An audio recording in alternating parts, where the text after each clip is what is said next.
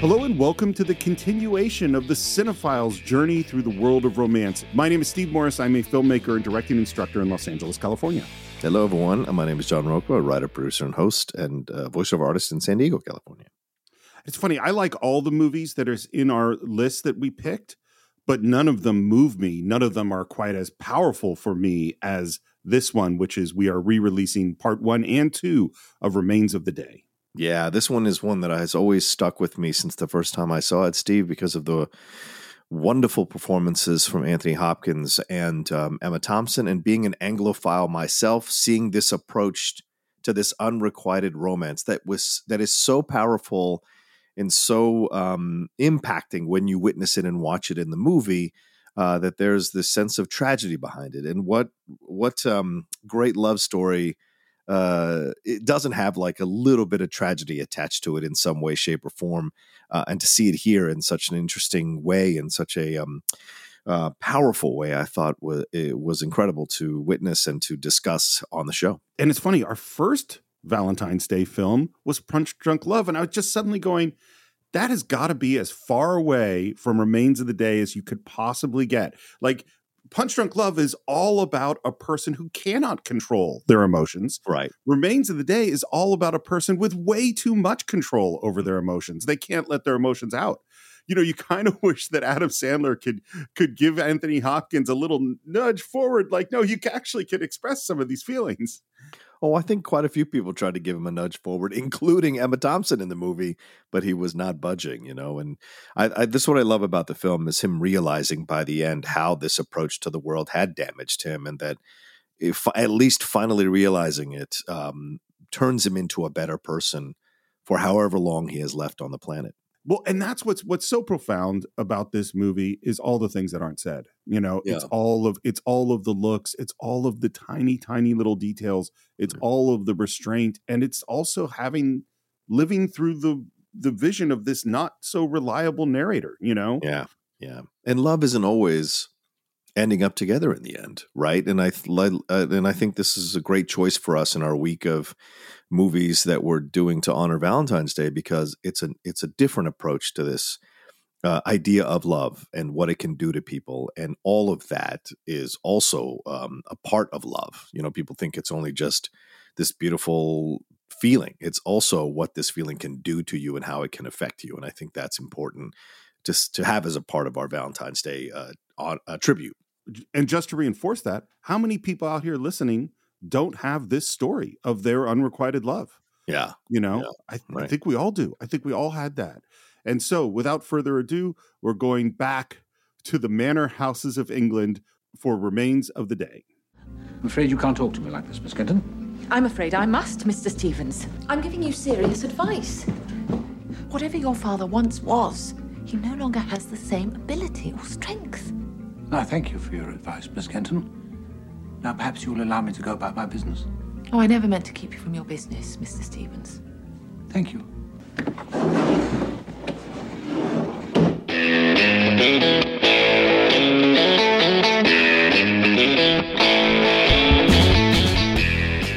Welcome once again to the Cine-Files, where each week we enter the world of a great film. We explore its themes, the history, the filmmaking, and the influence it has on us today.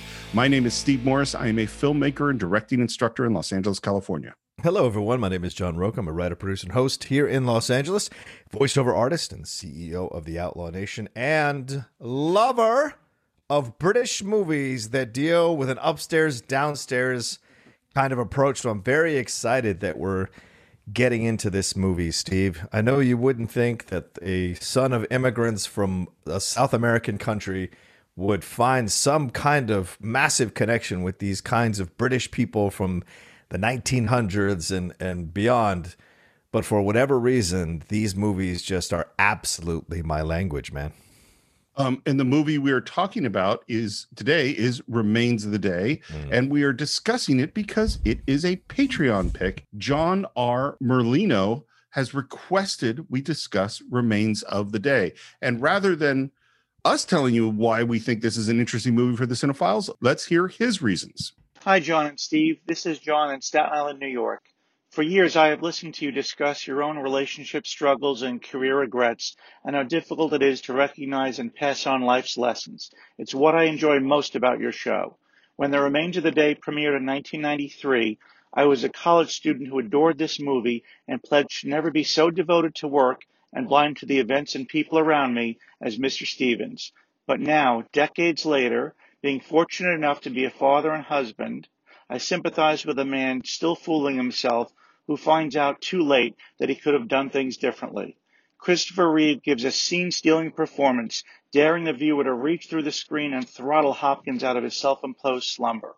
Let's try and help him one more time. Thanks, guys. wow.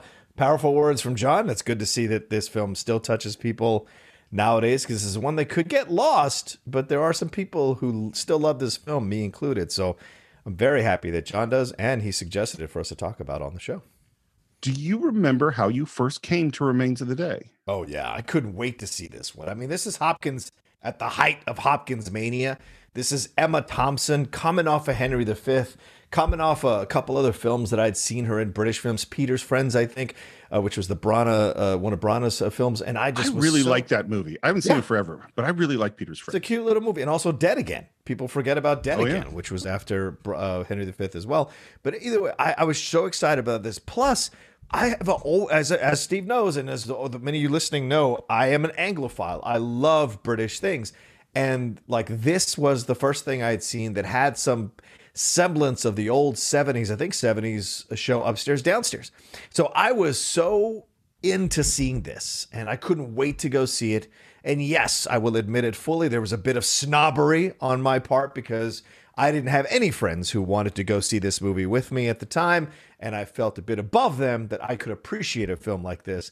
And it was everything I could have wanted and more. I think I went back three more times to see wow. it, and even revisiting it again for our um our podcast, I was so incredibly happy to watch this film and uh, enjoy, if you can say that word, the uh, relationships and the I don't know, and the subtlety that is going on here in this film, the very powerful subtlety going on in the film.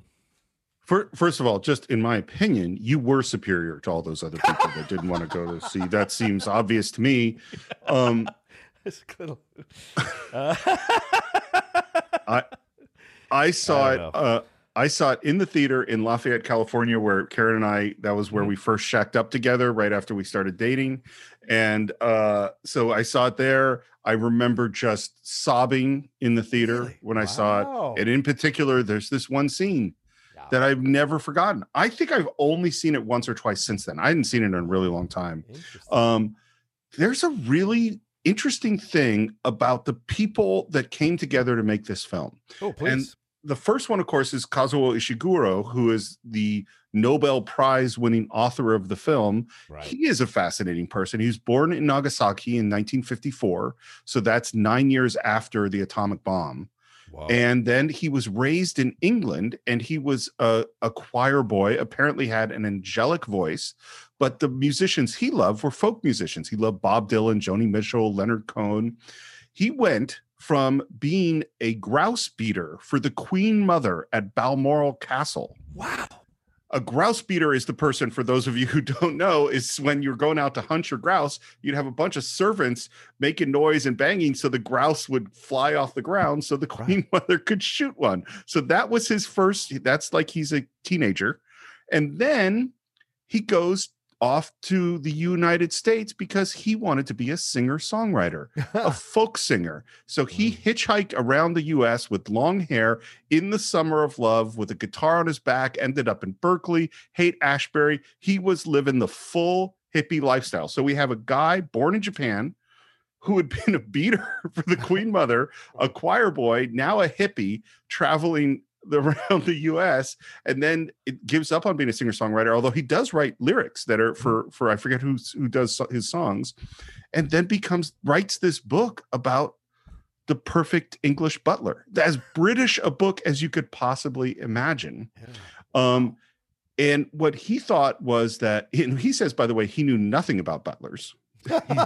Nothing at all. Um and he but he thought it was the perfect metaphor to show a wasted life, wasted both emotionally and politically. That's what he said. Wow. Um, Yeah. Okay. yeah, I Um, will say so- this: it did, did strike me in a political way watching it this time around. But yes, go ahead. Sorry, Steve. uh, yeah. Uh, uh, James Ivory read the book, loved it, tried to get the rights, couldn't get the rights. Columbia had already bought it, uh, and they had hired Harold Pinter to write the script, one of the great playwrights of all time. And they brought on Mike Nichols to direct. So Mike Nichols is going to direct a Harold Pinter script. Originally, he wanted it was going to be Jeremy Irons and Meryl Streep. And Nichols had a fantastic relationship with Meryl Streep, had worked with her in a bunch of movies. They were good friends. And then the decision is made.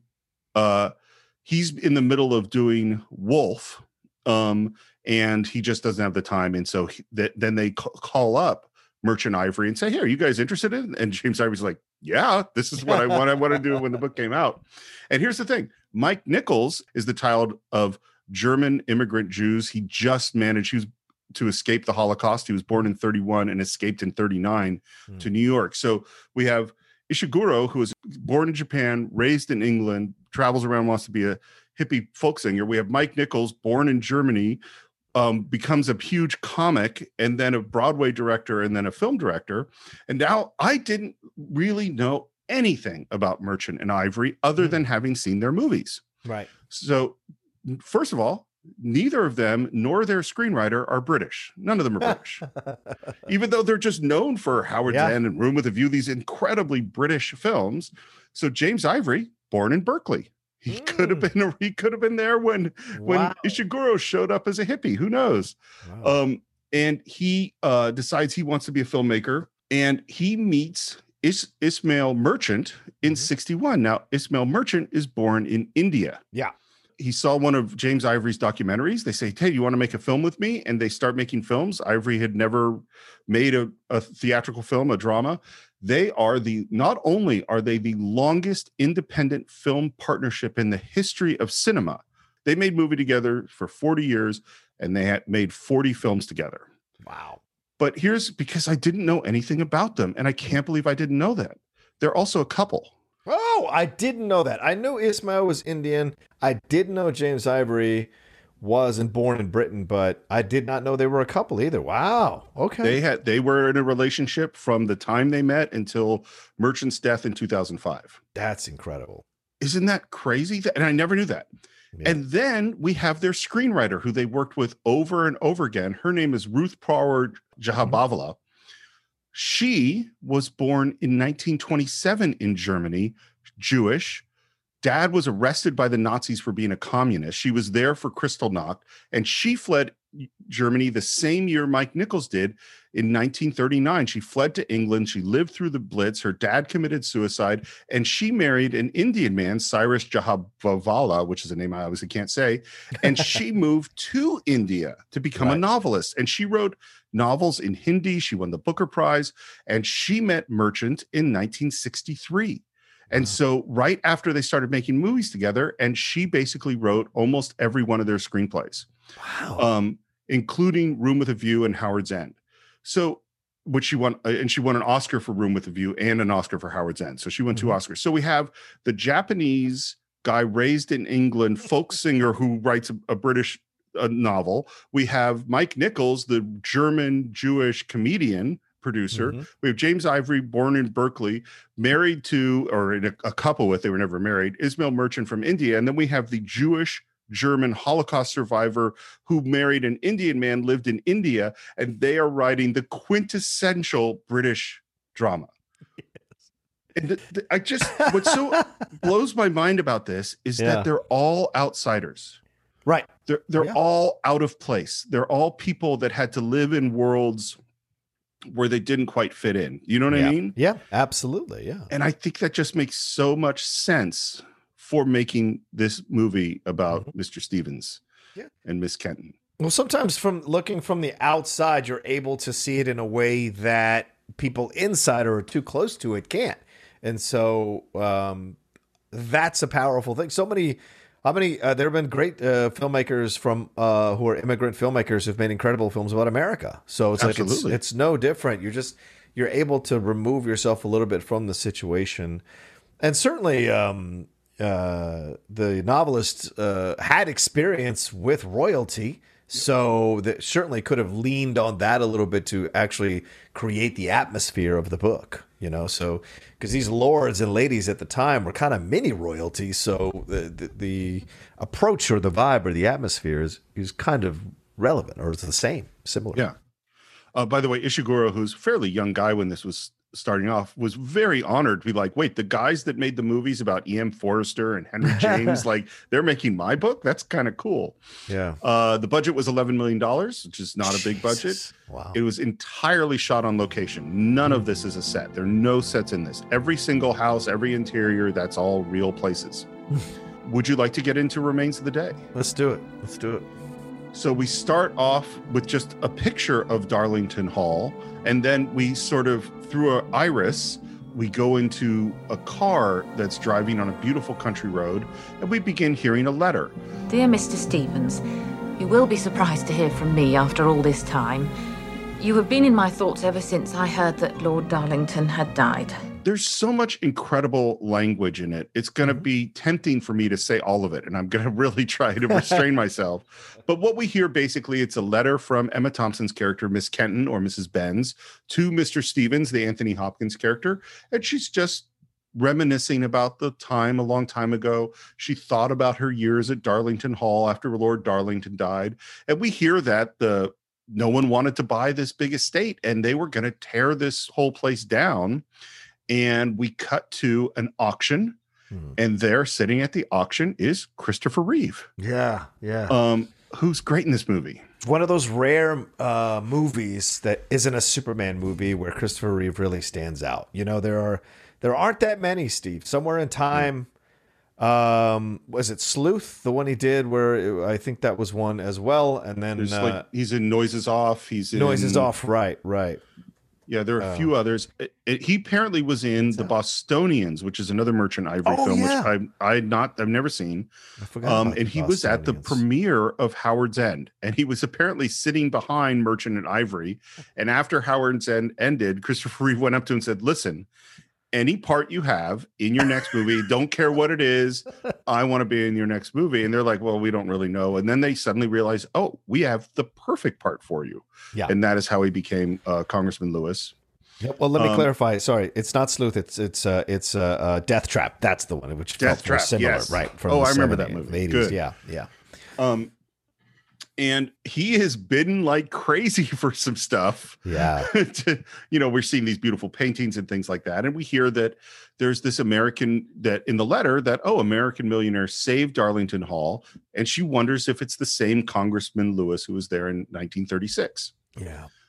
Um, and we see Hopkins in this beautiful mansion, this British country house, opening the windows. By the way, I love when he plays the older version of himself, the Mm. way he sort of juts his chin out. Mhm. Like he does all these little things that, because there's not a lot of makeup, Yeah. No. very minimal makeup. And yet Yeah. he manages to convey age and world weariness so beautifully. And there's just these beautiful bits of direction. Yeah. We see Anthony Hopkins walking through this room, and there are three butlers, other butlers sitting waiting. And as he walks by, they disappear. It's just a nice um, foreshadowing of what this film is going to do. Constantly jump back and forth in time, uh, and both Hopkins and Emma Thompson do a fantastic job aging as the film goes along. In the um, we see them age into their roles. The makeup is exquisite. The body positioning, the acting, the movements, as you said. Great to notice the chin jutting out. That's him still trying to be on top of everything and feel like he can handle. And he becomes. We'll get to it, but in essence, he starts to become his father by the end of the Oh, movie, totally. uh, or not by the end, but in certain moments of the, uh, showing him older in years uh, in the movie. So yeah, you love that. In the seven years since I last wrote to you, I have again left my husband, and sad to say, my marriage seems to be finally over. And then there's this moment where, as we're hearing that, he is looking through this circular window in a door. And we see Emma Thompson come around the corner and is walking straight towards us. And in a very, very slow dissolve, she disappears. Yeah, I, I really think she haunts this house for Stevens. well, she haunts Stevens. Yeah. she haunts Stevens. Yeah, I don't think he can take a step in this house that he doesn't think of her. After she arrives, she is a constant in his mind and will be until the end of his life. And you see it. The house has moved on, he has not. And um, as we're going to find out in the scene in a few seconds or a few minutes, um, he takes this opportunity when she, he hear we, we hear that she's left her husband to think that he could bring her back into service and repeat what they had done, what we're going to see that they had done in their younger years. The we end up at breakfast, and there's uh, Christopher Reeve eating breakfast, and Stevens pockets a piece of burnt toast. and unfortunately, Lewis, his boss, notices it. Burned again?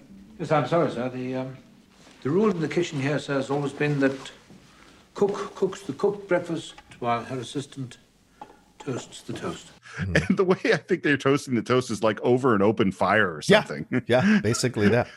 And and Lewis is like, well, why don't you just get a toaster? you know? and and Stevens, very traditional, says, Yes, sir, well, we need not a new gadget, but a revised staff plan, sir. and then we hear it's just as you say, he's going to take a trip into the country and he might have a solution to this. Former housekeeper, at present living in Clevedon, has indicated to me, sir, that she might be prepared to return to service. What's this, your girlfriend?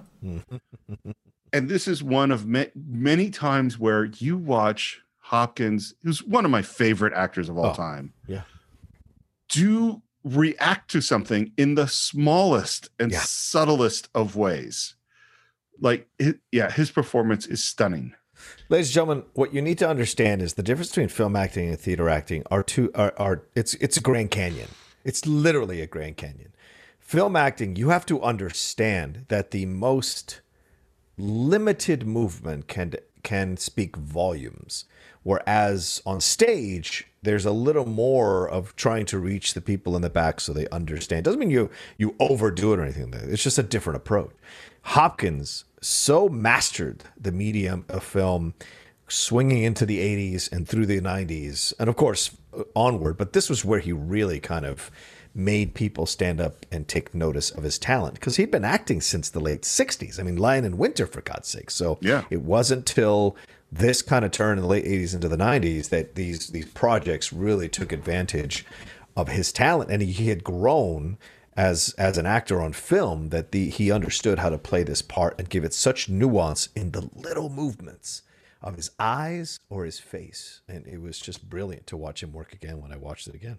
I, I was going to say this later, but since you brought hmm. this up, this is what this is what Anthony Hopkins says about film acting. Hmm. He says, "Your job is to walk around very quietly and be still. You you don't add anything, you subtract. Yeah. Less is more. Just say your lines." A lot of actors don't like to hear that. A lot of Yeah. actors have trouble with that, but that's absolutely true. Well, I think there's styles of acting because, like, you know, that's certainly not how Al Pacino is acting in, you know, Scent of a Woman or in, you know, uh, Scarface or something. Yeah. Like, there, that's not, you know, there are performances that aren't like that. But Right. for what Anthony Hopkins is doing, you know, But I would argue what we just finished with Godfather, and I know you you're loath to go back in there, but Michael in Yes. some of those steely, quiet moments in two and, Absolutely. and one and two is doing kind of what Hopkins does here, uh, with just the little cock of the head or the movement. It's it's incredible, you know. And so, yeah, and so we see Anthony Hopkins drive away in this unbelievably gorgeous car yeah, with Christopher Reeve taking pictures as he as he goes. Um, his character is really interesting, by the way. I, I love I love Chris Reeve in this movie. yeah, yeah, yeah. Uh, by the way, they had to shoot this scene of him driving on the same day they shot the auction because they could only afford to rent the period cars for one day.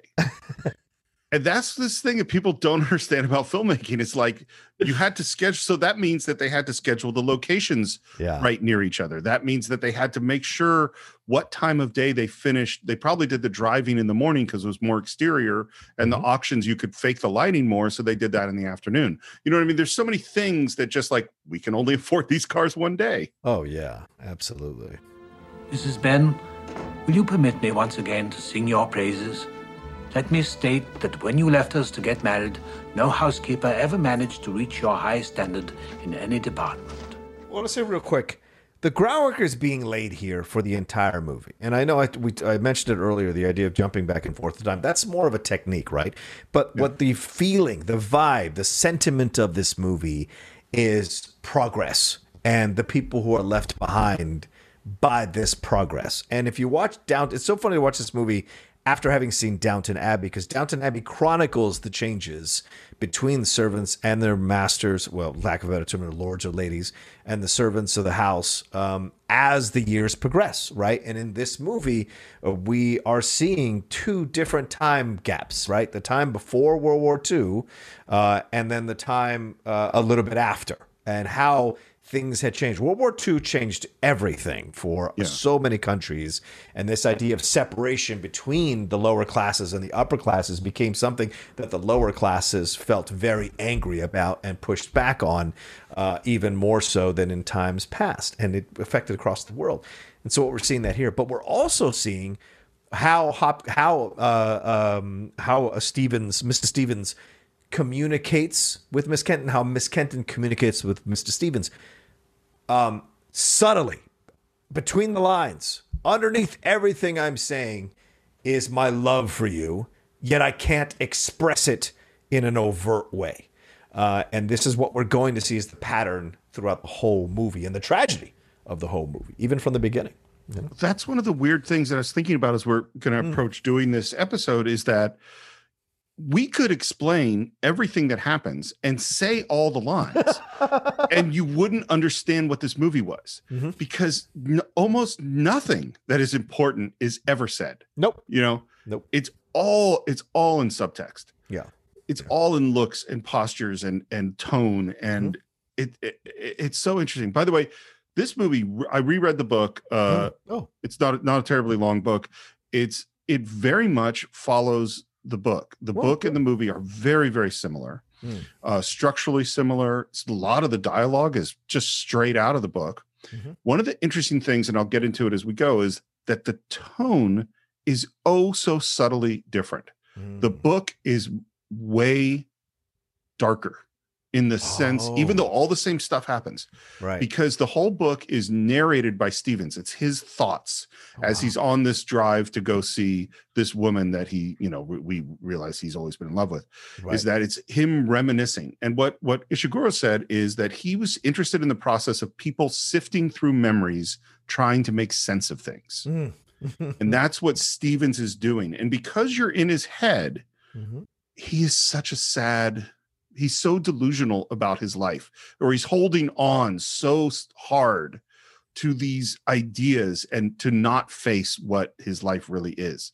And so it's a very it's it's a very painful book to yeah. read. And i wonder if you know writers are driven to write from something inside and i would love to know what ishiguro was working out within himself that that spawned this book you know? Yeah well, I mean, it's interesting, you know, because I go to this kid who's born in Japan who mm. moves to England, and what, again, it's what you said before. It's the observer and the, mm. Mm. you know, feeling disconnected, and you know, I, I mean, I don't know, but that's what I would assume. But does he and, feel he wasted his life pursuing being a, a, a singer or songwriter and never succeeding in that yeah. level? I wonder. Maybe, but anyway, yeah. Um, and now we see our first real vision of the past because we mm. go back to Darlington Hall at a hunt. And there are all these guys on horses, and we see Lord Darlington for the first time, which is James Fox, who's incredible in this film. Yes, yes. Absolutely fantastic. And by the way, so they had a very hard time finding locations for this movie. They went all over England, all over Ireland. Most of these giant houses have either been torn down, wow. turned into like apartments or hotels or hmm. gift shops or museums.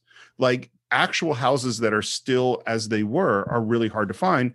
And the National Trust, which operates all these places, really didn't want a movie crew there. Mm-hmm. mm-hmm. So, like, they get to this house, they only shot the exterior of this place.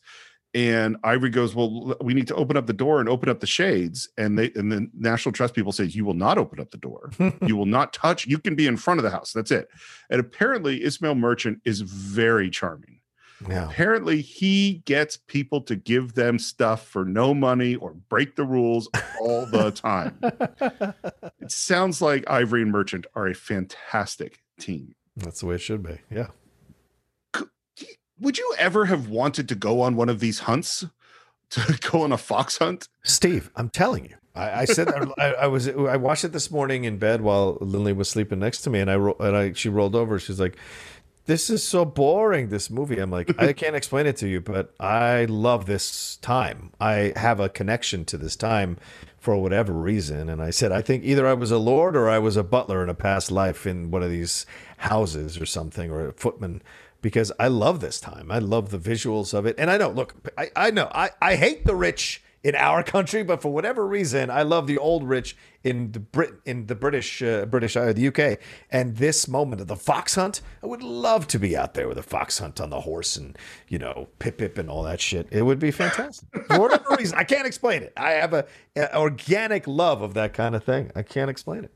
I, I'm I love the era too, and I love kind of how the world works. The whole fox hunt thing's like, wait, we got like a bunch of guys on horses and uh, like Yeah. 20 dogs and we're going to chase down one poor little fox Right. it seems like a it seems like a mismatch um Right, but it's also a subtle character thing about uh, James Fox's character because he didn't want to go on the hunt. Yeah, he he hates these hunts. So this is a guy that already is presented in a way that is a little softer of sensibility, softer of hearts, a little more sympathetic, a little more kinder, and that is what gets manipulated by the Germans uh, as the movie goes along.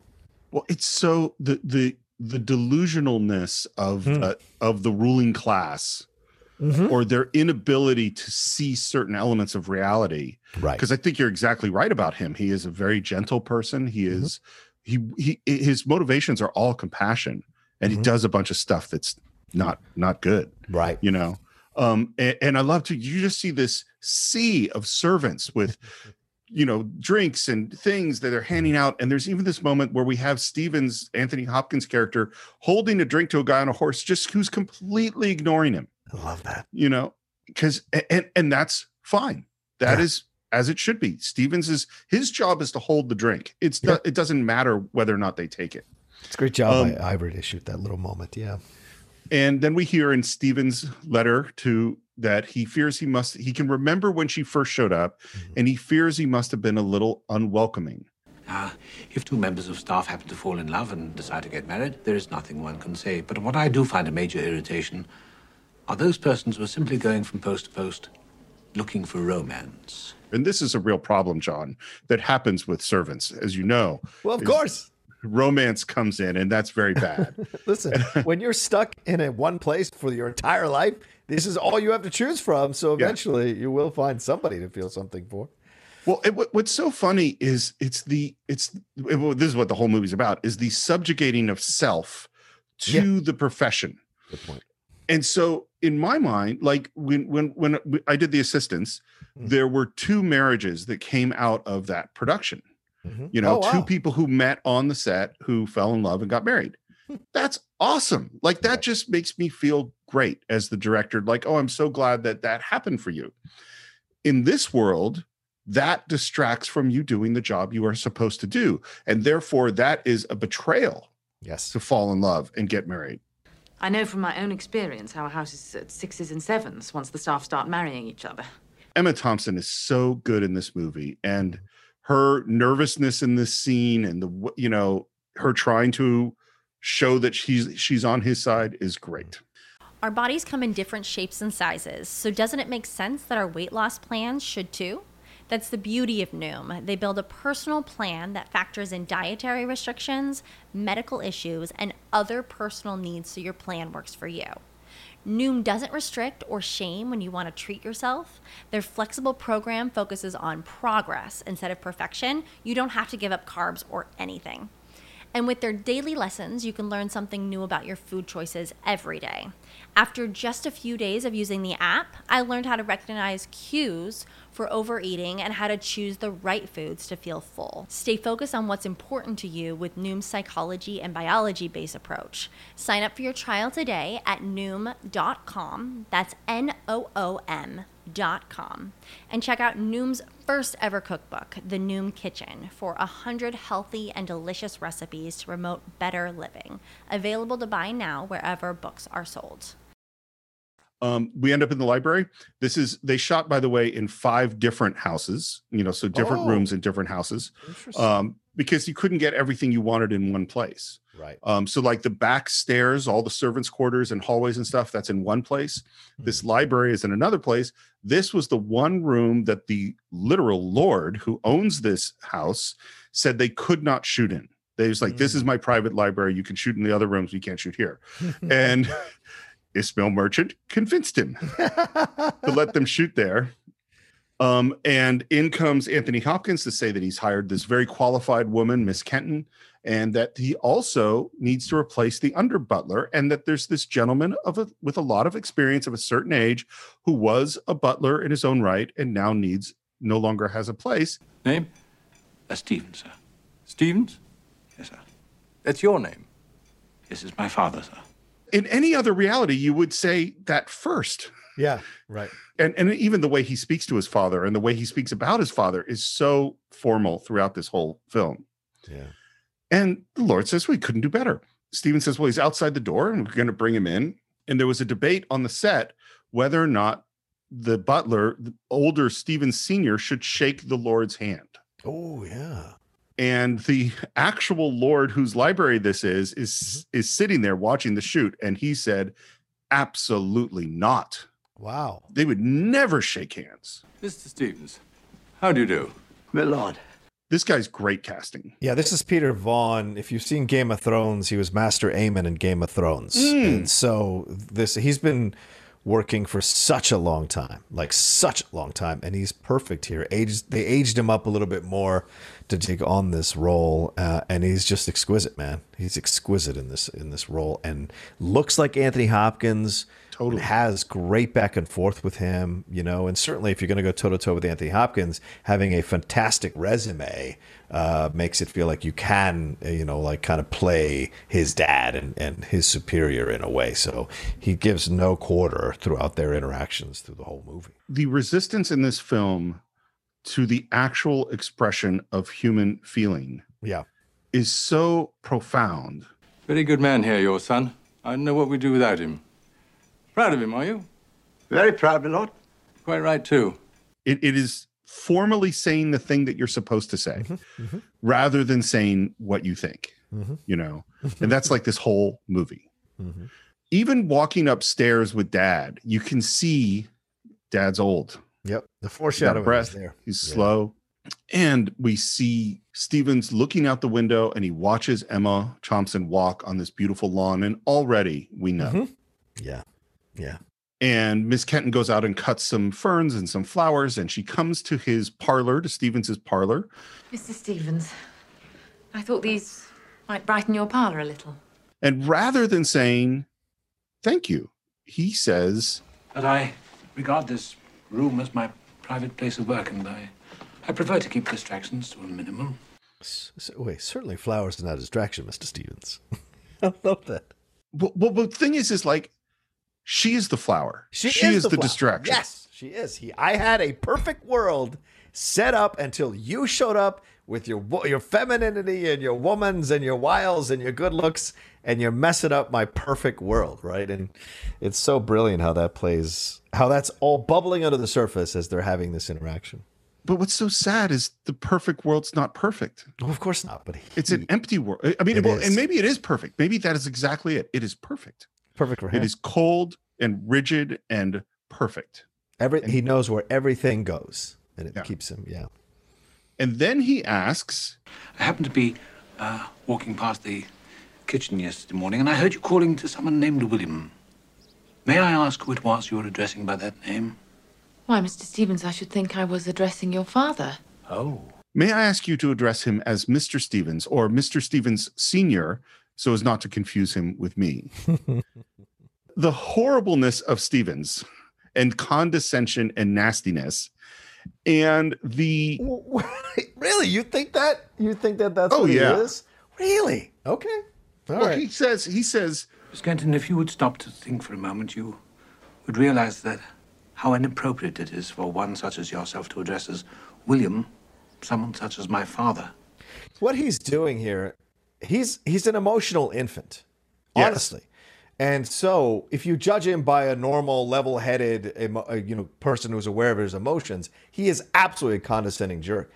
But he's doing this because he doesn't have the tools to communicate in a way that's respectful to her, and he's also kind of subtly upset that he's has this feelings for her, and so he's trying to, in a way, destroy her so that he doesn't have to feel that way and none of it works throughout the whole movie. She pushes through all of it throughout. But yeah, I mean, I I don't think he's an overtly unkind man. I just think he's an emotional infant, and um, Yeah. unfortunately, she has to deal with that. So you're you're right in that respect, Steve, though for sure. I, I think it's I think what it is is because I agree with you Mm. is that it's we see how she takes it. We Oh, see yeah. how Right. insensitive to her that he is. Well, and it's also what's so interesting about this movie. This guy takes so much of his status from placing himself in a position of low status. Mm-hmm. You know what I mean? Oh, great point. Yeah, yeah, yeah. Like, well, he's the butler is the lord of the servants. Exactly. in a way. Yeah, yeah. Good point. He's the yeah. lord of the servants, Mm-hmm. you know. And so and so his if his father is being called William and he is the son of his father, well that demeans his status. Right. You know. Absolutely. Um and, and but she is just pissed. I love I love pissed Emma Thompson. Well, I'm sure, Mr. Stevens, it must have been very galling for your father to be called William by one such as myself. And then to make it even worse, she's like, You could learn many things from my father. Oh God, yeah. And then she just kind of is like, "Oh, I'm sure." And this is mansplaining, right? Like, now that we look at it, this is mansplaining Oh, totally. in essence. And uh, yeah, she has her uh, retort back to him, and then walks out. And I love this reaction from Stevens. He tries to stop her, and then he goes, huh, hmm," and then takes a sip. away. well. It's just like, oh, so him trying to reclaim his manhood in that moment. As clumsily as Thor does in Ragnarok when that ball bounces off the window and hits him in the face, you know? Uh, so I love it. First of all, again, only on the Cine-Files you get that particular comparison. I can't even begin to describe all the things that Anthony Hopkins does. Mm-hmm. I don't even know what they are, but you're totally right. That moment, there's a little laugh, and he takes the drink, and there's so much in it. Yeah. Uh, by the way, uh, Emma Thompson A is hilarious. She's yeah. on the commentary track. Oh. and uh, she's really fun. It's not the greatest commentary track, but Okay. but she is a delight. Oh, Jesus, I got to She listen is- to her commentary on this. She's so funny. This is what she she said. She hated that hairstyle. First of all, it took like two hours to get it right, and then she had to sleep in curlers with a corduroy hat every night to not mess it up. And she described herself with that hair as the least sexy object on the sh- on the set, and she says that hairstyle destroyed her sex life for three months. Uh, she was married to Branagh at the time. That's, that's Oh, I guess that's true, right? Yeah. Well, Um, I, I think she's absolutely beautiful in this movie. too. Hairstyle or not, she's radiant throughout, and I would disagree with her that she's not sexy in the movie. She has a, a sexiness to her as a, as Totally. a powerful woman. You know. um, every little glimpse of how this house works is fascinating to me because it's ridiculous. you know? um, and we're at the servants' table with Stevens at the head, and there we have uh, under butler who is the up and coming under butler Charlie Ben Chaplin. Ben Chaplin, a young Ben Chaplin. Yeah. Mm, I'd like to be a butler, to be called Mister and not Charlie, and sit in my own pantry by my own fire, smoking my cigar. and we talk about what makes a great butler. And without hesitation, Mr. Stevens Sr. says dignity. And then he tells this story. There was this English butler in India. One day, he goes in the dining room, and what's he see under the table? A tiger. He goes straight to the drawing room. Excuse me, my lord. And whispering so as not to upset the ladies. I'm very sorry. There appears to be a tiger in the dining room. Perhaps his lordship will permit use of the 12 bores. And they hear three shots, which in India is very common. And then the butler comes back to refresh the teapots. He says, cool as a cucumber. Dinner will be served at the usual time, my lord.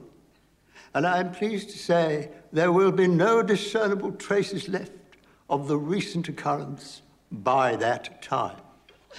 and everyone laughs at the story. This story is directly from the book. It's Mm. exactly from the book. I think this story is the heart of the entire movie. Okay. Explain. The butler who has to face the tiger, yeah. But does it without any emotional response and without any inconvenience to the Lord. That is Yeah. the height of this profession. That is Great the point. goal. Great point, man. And I think we're going to see him deal with his versions of the tiger under the table multiple times in this Yeah. movie. I think this is also a window into their relationship as father and son. Mm-hmm. He's a he's a terrible father, by the way. To have created a son that is so emotionally repressed, such an emotional infant, and then to have that deathbed conversation later on. What a what a terrible mental fuck you as well. But like this moment, he probably is when he was younger, like Stevens commanding the table. Um, And the fact that now that he's older and Stevens, he can be a little impish, he can be a little rogue and tell this story out of turn uh, in the situation because he's taking a little bit of license with his son. He knows his son is not going to reprimand him in front of all these other people. And so it's a fascinating uh, window into their relationship and it'll keep happening as they have their interactions and as Stevens Sr. deteriorates. One of the interesting things about him, by the way, is his accent, which is that he hmm. doesn't have the high class, sophisticated accent that Stevens has. Yeah. He's a lower class accent. Hmm. And there's some stuff in the book about that, that what was expected of a butler had changed, mm-hmm. you know, in the last 30 years. Stevens, he sounds like, which ends up happen, affecting things later on, he sounds like the upper crust. Yes. That's how he speaks. Uh, later on, dad is sweeping the stairs. He's obviously tired or doesn't feel well. He disappears through a hidden door. There are a lot of hidden doors in these places. Um, and then here comes Miss Kenton, and she sees the broom and the dustbin, and she picks it up, and she you can see she's starting to put it away. Yeah. And then she thinks, and then she puts it back down where she found it. Yeah. Now she knows who left it there. Yes, of course she does. But that's not what she says next because she hmm. goes to find Anthony Hopkins and says, Mr. Stevens, if you are searching for your dustpan, it is outside on the landing. My dustpan? Your dustpan. Now, she knows that he didn't leave it. She knows who did leave it because she is trying to give him a hint. Yeah. And she's also still pissed about that other conversation where he kind of put her underneath dad Yeah, in terms of status. You Yeah. could learn something from him. He's sort of a superior person. And she's like, Your superior person is messing up. Yeah. And I love the next moment is that Stevens goes down to the stairs, and the fact that he's picking up the dustpan just when Lord Darlington comes down and has to hide it. There's some very funny things in this movie. Well, he st- he runs up those stairs because Yeah. he knows it's his shame that he's trying to Yeah. make sure it doesn't get found out. Yeah. Can, can you imagine if like leaving a thing in a place was a cause for shame, like professional failure? You know? Yeah. Um, Well, if you leave a a top very- secret file out, you know, in intelligence, you do get in trouble for that. That's well, that yeah, but that is a that's not a dustpan. Maybe Like- in this in this situation it might be, but yeah, you're right. It makes sense, of course. for some reason, I was just reminded of the fact that Yo Yo Ma once accidentally left his $3 million Stradivarius cello in a taxi, Oh my god. Oh my god. which he got back. Was no oh, problem. That's But good. can you imagine that moment? Oh, I once I once left a set of Bose headphones years ago in an Uber, and it never came back to me, and I was just despondent because of how expensive those are. Yeah, I was just for, for I mean for months I was despondent at how absent-minded I was. But no, this is also what we're going to see from Miss Kenton, that she is just as manipulative or just as you know as Mr. Stevens is. They both have their way of playing around each other or you know using certain moments to kind of go at each other in a way and it's fascinating you know and, i don't and once again i don't think it's a, from a negative place it's more a matter of trying to exist in this world and function in this world and navigate it as best as she can Well, I think they are both to some degree in a struggle for dominance. You know, Sure. That Stevens is trying to take the superior position to her, and she doesn't, and she continues to defend her position. Yeah. Um, and that is why that is why he's attracted to her. Right. Nobody else stands up to Stevens except the except the people that have complete dominance over him. that's why i think the last moment of the film is the entire relationship but anyway let's, we'll Yeah. go for Um, there's a fancy dinner with some fancy lord types, and we're hearing that there's something going on with a Frenchman named Dupont, and there's you know whether or not he's anti-German sentiment, and we're trying to set up some kind of conference. And as this is going on, and we're discussing these big affairs of state, Mr. Stevens Senior is serving. And as he pours a drink, he leans over Lord Darlington, and we cut to an extreme close up of a nose with a drop of sweat Hmm. that drips. Yeah. That's nasty. it is nasty. Um, and who is also at the table, but a very young Hugh Grant. Yes. Yes. Cardinal playing Cardinal. Yeah. Uh, and he is, this is one year before Four Weddings and a Funeral. There's so many great young British actors in this movie and British Yeah. actors overall that I, uh, you know, going back to see them as young people now, it's kind of funny. I just don't see how we can associate ourselves now with the Germans, you know, with the Nazi Party. They have actually torn up and trampled on every single treaty and seem to be a worse threat than ever to the whole of Europe, uh, not to mention their brutal dictatorship at home. And we hear just something about the Jews at the end of the scene. Yeah. One thing that is different in the book is it takes place over a much longer space of time. Oh. So it actually starts in the 20s or early 20s, fairly soon after the Treaty of Versailles. Uh, and whereas this actually, we're already in the 30s when it starts. And then here comes Miss Kenton because she has found another issue. She says, Mr. Stevens, was it your lordship's wish that the, and they use a word which is a derogatory word, but they don't mean it that way. Mr. Stevens, was it his lordship's wish that the Chinaman from the cabinet room should be exchanged with the one outside the door? Chinaman? and she wants him to come out and look and see that this thing is in the wrong place. Right. Now, does he already know that it's probably in the wrong place? That she's correct? Yeah. Yes. Yes. Does But he, he know why it's in the wrong place? Yes. I, I just think he doesn't want to surrender, as you said, the dominance. He doesn't want to surrender ground to her. Well, and to actually see it would mean to admit the fact that his father is not up to this job. Yep. I will look into the matter in due course, Miss Kenton. You think it might be a fantasy? A fantasy on my part, due to my inexperience? I'm busy in this room. Again, she is hitting this moment in that earlier meeting where he was condescending to her, and she's going to poke back at that Yeah. until he admits it. And she goes out to wait, and he closes the door, and you can see he's going like, "How am I going to get out of this?" Yeah. Uh, in the book, he contemplates fleeing through the French doors into the rain in order to not go outside, but then he can't figure out how to get the French doors locked from the inside after he goes, so he can't go that way. Plus, it's raining out. Um, and she's waiting. He peeks through the keyhole. She's still there, and then you know he dusts. He puts things in cabinets. Yeah. And then he just tries to go right past her without looking. Yeah. Look at it. Is that or is it not the wrong Chinaman? Miss Kenton, I'm very busy, and I'm surprised that you have nothing better to do than stand around all day. I love the moment where she's like strongly says, "Turn around and look," and he says, "I would ask you to keep your voice down. What would they think if they heard us shouting at the top of our lungs?" Yeah. They're not shouting. No, no. But maybe for shouting. but maybe for that time that is shouting. Maybe I don't know. And finally, she insists he turns around. And he looks, and he turns, and I love that the head is kind of bobbling. Just makes the moment funnier. Your father is entrusted with more than a man of his age can cope with. I'm concerned for Please him. let me pass. Mr. Stevens, Mr. Stevens, it was your father who left the dustpan in the middle of the floor. It is he who is leaving polish on the cutlery. It is he who has confused the Chinaman. You must recognize this before he commits a major error. I'm afraid you can't talk to me like this, Miss Kenton. I'm afraid I must, Mr. Stevens. For Stevens and the way he's presented in the movie, he has so many flaws, right? Why would you bring your older dad? What is this? Is this some kind of veiled attempt to show off to your father how well you've become as a butler? He never, he almost never compliments him, I think, in the movie about how good he is as a butler. And do you bring him back? And are you bringing him back to kind of maybe in an not an evil way, but in a kind of way to get back at him, kind of rub it in his face that you're in charge now?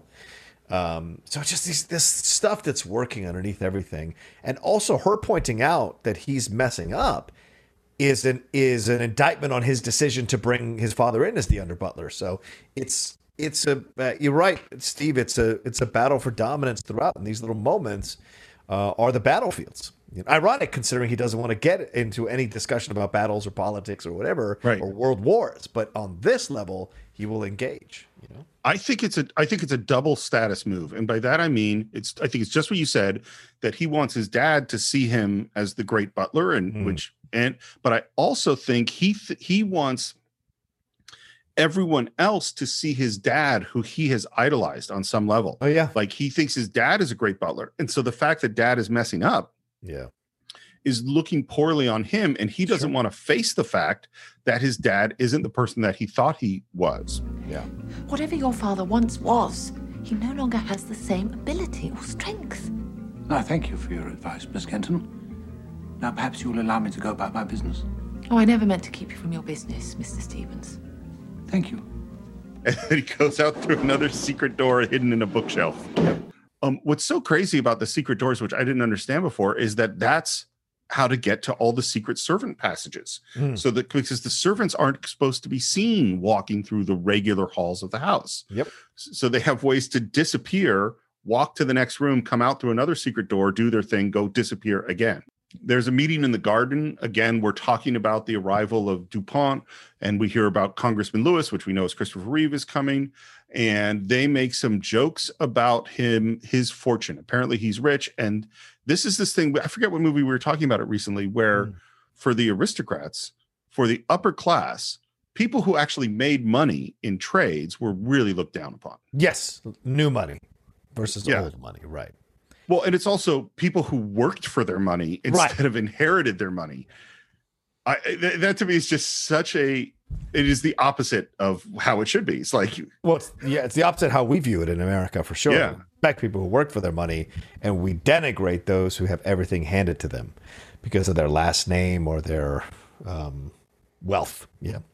well, and this is again, it's a theme in this movie because we're going to get into this idea of the amateurs. You know, Yes. what these are people who believe they have the right to rule the world because of the position that they were born into, not because of accomplishing anything on their own. And they might be wonderful, accomplished people, but they could just be rich lords who were born into a situation. We Um, saw it in Chariots of Fire. Remember when he's like, I bring the future with me. When Abrams is going against John Gielgud to Lindsay Anderson. Yours are the archaic uh, rules of the prep schoolyard, and I bring the future with me. There's the difference. Yeah. there, there- there's a lot to say on this as we get to to it. And while they're having this conversation, we see Dad with a tray, making his way towards them. And you just know that something bad is going to happen. And he trips on these pavers. He falls. He hits his head. And what's and they all rush out to him. And what's so messed up and sad is what is the first thing he does when he looks up into the Lord's face? Apologizes to the Lord straight up. Yeah. And what does Stevens do when he comes out? He apologizes. Mm-hmm. Like this man is injured, and mm-hmm. they are apologizing for his injury interfering with the Lord's perfect afternoon. Yeah. Yeah. And, and and Fox is very once again kind and genteel and speaks mm-hmm. to him, puts the blanket over him, says, "Please, you're it's okay. Don't don't worry about it." Blah blah blah. So, but it leads to the conversation later. So yeah. Well, exactly. Like he he is he, he is a gentleman on a, you know he does do the right things in certain ways, and he also we'll we'll get into it because Yeah. there's some very interesting stuff coming on. Mm-hmm. And just as you say, it's later on. We're back in the library, and at first he says the right things. I hope your dad's doing better, and and then he says, None of us wish to see anything of that sort ever happen again, do we? oh, oh. And it, it could happen anywhere, at any time. by the way, James Fox is so good at playing awkward. Mm-hmm. He's not quite at Hugh Grant level of playing awkward, who is like maybe the greatest awkward genius I could think of. Sure. But he, but his way of like, I want to say this thing. I know it's a little. I'm trying to be delicate about it. And the thing is, by the way, he is right. Dad should not be doing these jobs. Yeah. Just Emma Thompson was right. That he shouldn't be doing these jobs. Uh, but what he is concerned about is this big conference we're going to have. The, the the the future of Europe is is at stake, and we can't have someone making a mistake. It could it could literally change the course of history. And then we hear what his motivation is, which he which Lord Darlington says. I had a German friend. We fought on opposite sides of the war, and we always said when this wretched business is over, we'd sit down together. But the Treaty of Versailles made a liar of me. Um, and this is true. The Treaty of Versailles had incredibly harsh terms for the Germans. They had to pay back all the debt of basically every of all the Allied forces, Mm-hmm. um, and it completely wrecked Germany. Yeah. And in many ways, probably did lead to World War II because if Germany hadn't been totally wrecked, then it wouldn't have been so unstable that Hitler could rise. Right. So, right. so there is certainly truth there. Well, one doesn't do that to a defeated foe. No, once you've got your man on the canvas, that ought to be the end of it. And unfortunately, his friend killed himself. Wow. And that is his main motivation to why he wants to make a better peace with Germany. And and this was the motivation of a lot of people who were of a certain class in Britain. Like we look now at Neville Chamberlain and we go, "Oh, what an what a fool." But at the time, there were a lot of people who felt the way Neville Chamberlain did. A lot of people in America. Don't people people forget. Germans and the Nazis came over in the 30s to try to woo Americans, try to woo uh, people in the in the powerful countries. Uh, in essence, being sent out by Hitler and his people to see to sow the seeds of of um, dissension here and and and push the logic that the Treaty of Versailles really messed up the German people. It was terrible towards the German people. We shouldn't have done that, and play on the guilt of it. And uh, that was an effort that was done in a number of Western countries, or actually, oh, sorry, first world countries, uh, you know, to drum up support for Hitler. Well, let me ask you this question. Yeah. If you knew nothing else, and I gave you no information at all, and I said, there is a country that is aggressive and we need to be aggressive with them in order to stop them. Yeah. And you know nothing else and think about American history and how many times we have said that. Yeah. Would you be for being aggressive or for more peaceful means? I think it's very difficult to speak of it in a hypothetical, right? Because I'd have to know what the parameters are around the situation. You know, If, if Um, you take 10, think of like the last 15 mil- Yeah. uses of military force. okay, What percentage of them do you think you would have been for? uh, being a former military man, a lot less than you would think, a lot less than you would think, and I- so yeah, That's what I figured, and that'd be my answer too. In general, in my lifetime, I Yeah. have been against the use of military force. Mhm.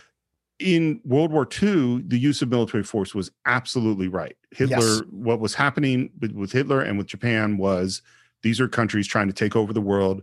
You know, in the case of Hitler, you know, slaughtering millions of people. In the case of Japan, terrible things that they were doing in China. It was, and yet my instinct, that's why I say it's like if I know nothing, my instinct is peace. We should always Yes. negotiate. We should always find ways to live together. Hmm. I don't know that I wouldn't have been Neville Chamberlain. You, You, know don't what I know? mean? Oh, really? You wouldn't have Well, been able I- to sense that this guy was that is something uh, less No, honorable mo- behind him. Mo- most people didn't know. Yeah. I mean, like we- no one. I mean, like yes, some people knew there were things going on with the Jews. A lot of people didn't. And like right now, there's horrible things going on in China with the Uyghurs. You know, Mm-hmm. you know, or Hong Kong, horrible things. Yeah. And we're not attacking them. We're go- Right. we got business deals with them.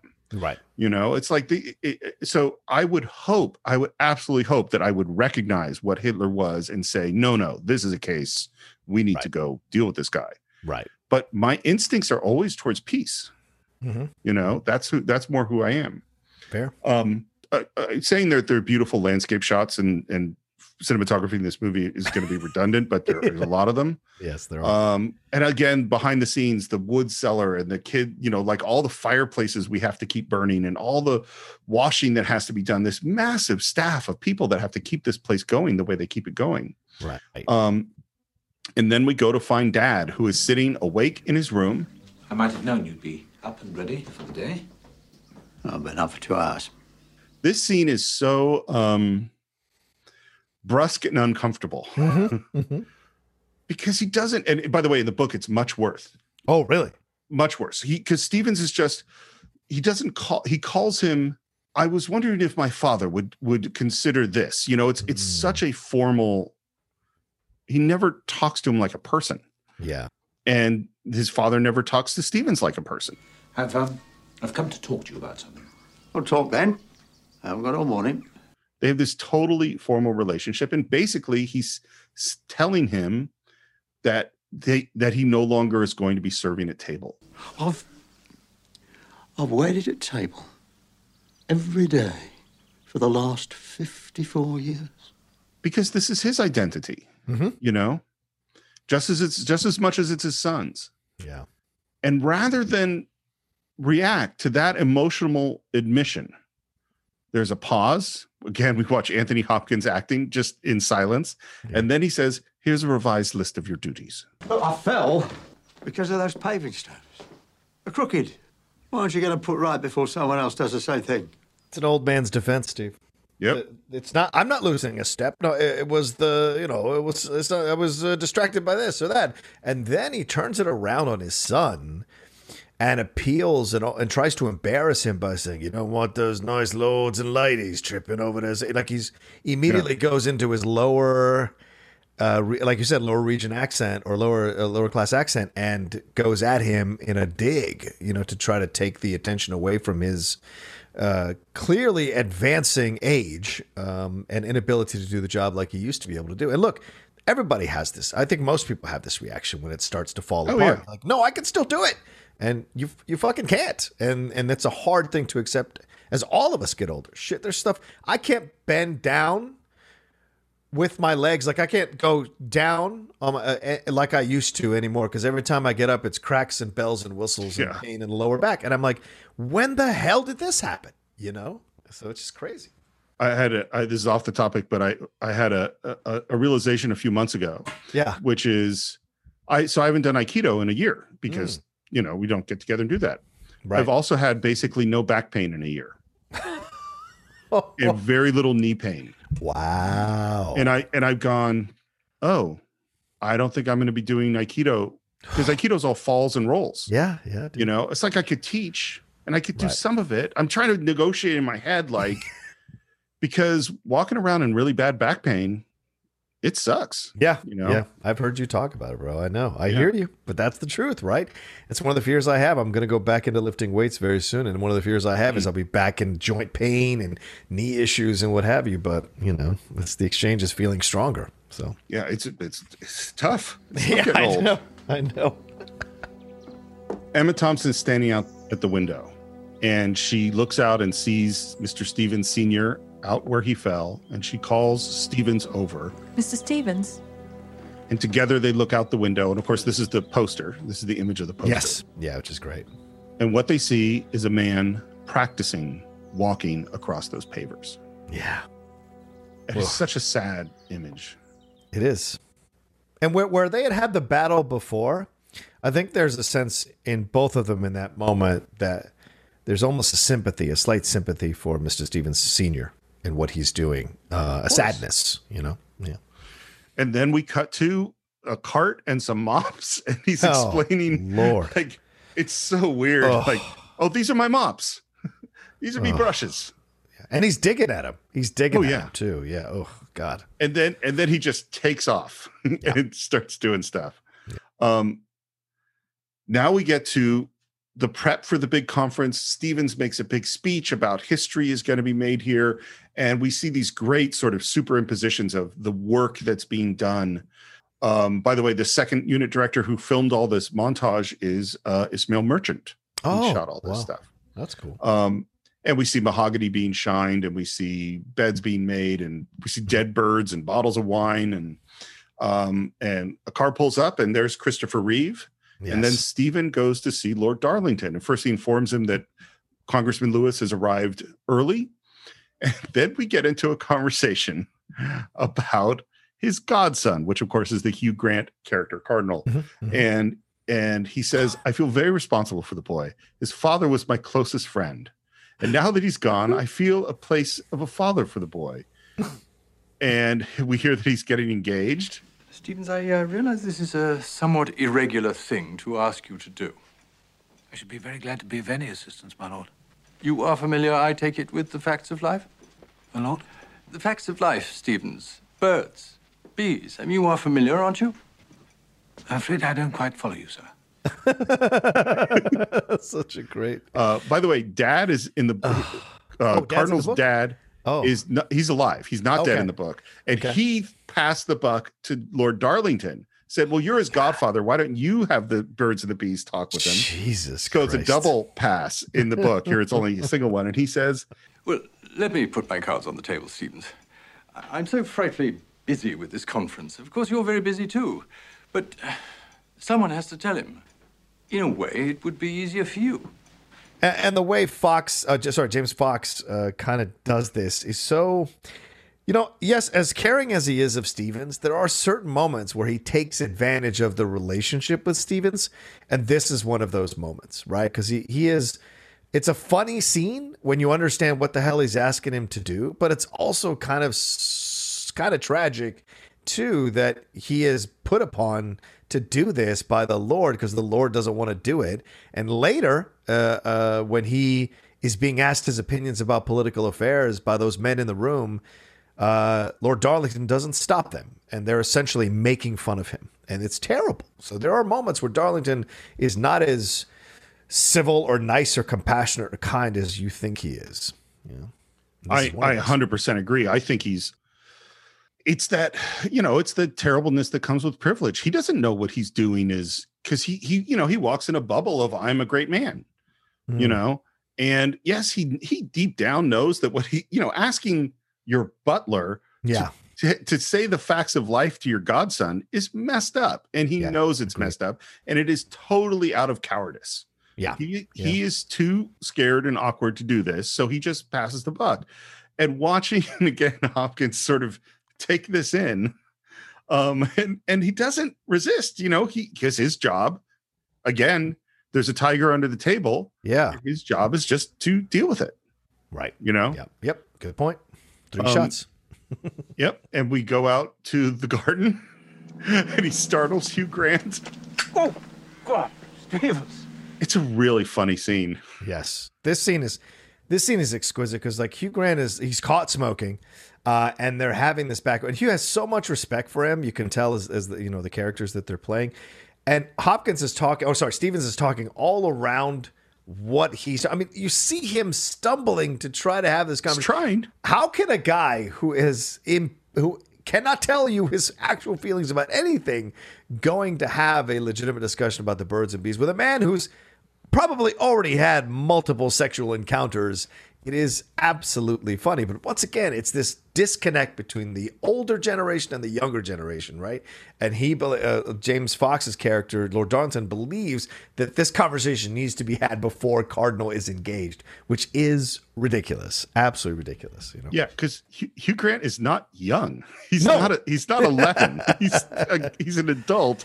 Yeah. A couple things about this. Uh, it, I I love just the language that is used. All the stuff of you know. But I do have something to convey to you rather urgently, sir. And if I may be permitted, I'll come straight to the point. Um, perhaps you will have noticed this morning, sir, the ducks and the geese by the pond. Ducks and geese. No, I don't think so, Stevens.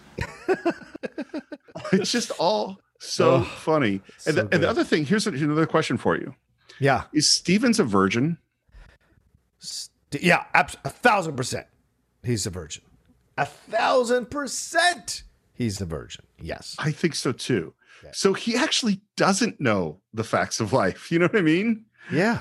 Like right. So who is he to explain it to Hugh Grant? That's a Yeah. great point. Yeah. Absolutely. I love I, Hugh Grant. Just can't help being funny at this era in his career. I'm more of a fish man myself. Fish, sir? Yes, I know all about fish, freshwater and salt. ah. Well, all living creatures would be relevant to our discussion, sir. Um, Do you take that in any way other than the way it's intended? Do you take that in any other way other than what's it's intended? Because I mean, you can play it a certain way. Fish, salt. What- So like the women I have sex with and the women I marry, like the difference between Hmm. the two. I don't know if you take it that, That way. Or not. I, never never occurred to me. But Salt, saltier fish versus more uh, freshwater Okay. fish. I'm just saying it's maybe different. I don't know. Yeah, That seems like a lot. I will call Kazuo Ishiguro up. Yeah, and, please and do. ask him if that was symbolic. Um, and of course, what ends the conversation is that we hear that Dupont, the rep, the French representative, has shown up, and he has problems with his feet. Yes. And while he's trying to get some warm water and salt, Christopher Reeve, uh, Congressman Lewis, is trying to talk to him because he thinks this conference is going in the wrong direction. And what we've heard is that DuPont is sort of the anti German person. That's what we've Yes. heard. And Lewis is trying to talk to him. more people arrive. There are more servants bringing in trunks. Um, we're at the beginning of this conference, and Stevens, of course, is serving. And they are saying, look, it's in our interest to have a strong Germany. We've been trying to keep Germany weak. And you could see Christopher Reeve is not very suspicious of this. Like an American, fidgeting around in his chair, wants to give his opinion. Yeah. Juxtapos- juxtaposed to Stevens, who won't say a word about anything. Here's Christopher Reeve, who's the kind of the anti-Stevens, who wants to, you know, tell you what he feels about it uh, overall. Again, uh, Dupont wants to needs to soak his feet again. Again, Lewis is trying to talk to him. You and I are going to have to do some pretty fast maneuvering back there if we want to restrain the Germans. So we know that Lewis and from him the US is concerned about Nazis and concerned about rising military in Germany. Yeah. And Stevens, of course, is overhearing some of this discussion. Yeah. And as this is going on, Stevens gets called that his father has taken ill. And so he goes and finds his father, and this is exactly as it's described in the book, Hmm. at his cart, kneeling, Yeah. almost frozen. Slumped, slumped over, yeah. And Hopkins, I know I'm just going to keep saying how amazing he is in this film. Um, and he has to peel his fingers off of the cart it's to get him to let go. Such a symbolic moment, don't you think, Yeah. Steve? Like Absolutely. these these people at this time, certainly Stevens' father, were essentially conditioned to work until they died. And they held that job. And a lot of people still do, Steve, in our world. I mean, my my father was going to keep working for another two years before he got cancer. Like he was he had determined he was determined. You know, my mom just recently retired from from cutting hair at 75 years old. Wow. It's just that holding on because the work in essence becomes your meaning. Um, and the the generations now are pushing back against that, changing that in in some way. But for a lot of the working class, the job is meaning, you know, and so you have to essentially pry their cold dead hands off the job um, uh, before they're willing to leave. You know, I would say, yeah, I, I, I 100% agree with you. And I think it's, it, it's beyond meaning. It's identity. It is, Yeah. this is who I am, you know? Yeah. It's funny. It's a conversation Karen and I have had. And I remember having this conversation with Karen's dad. Karen's Mm. dad, uh, when they had fish markets when they lived in New Jersey.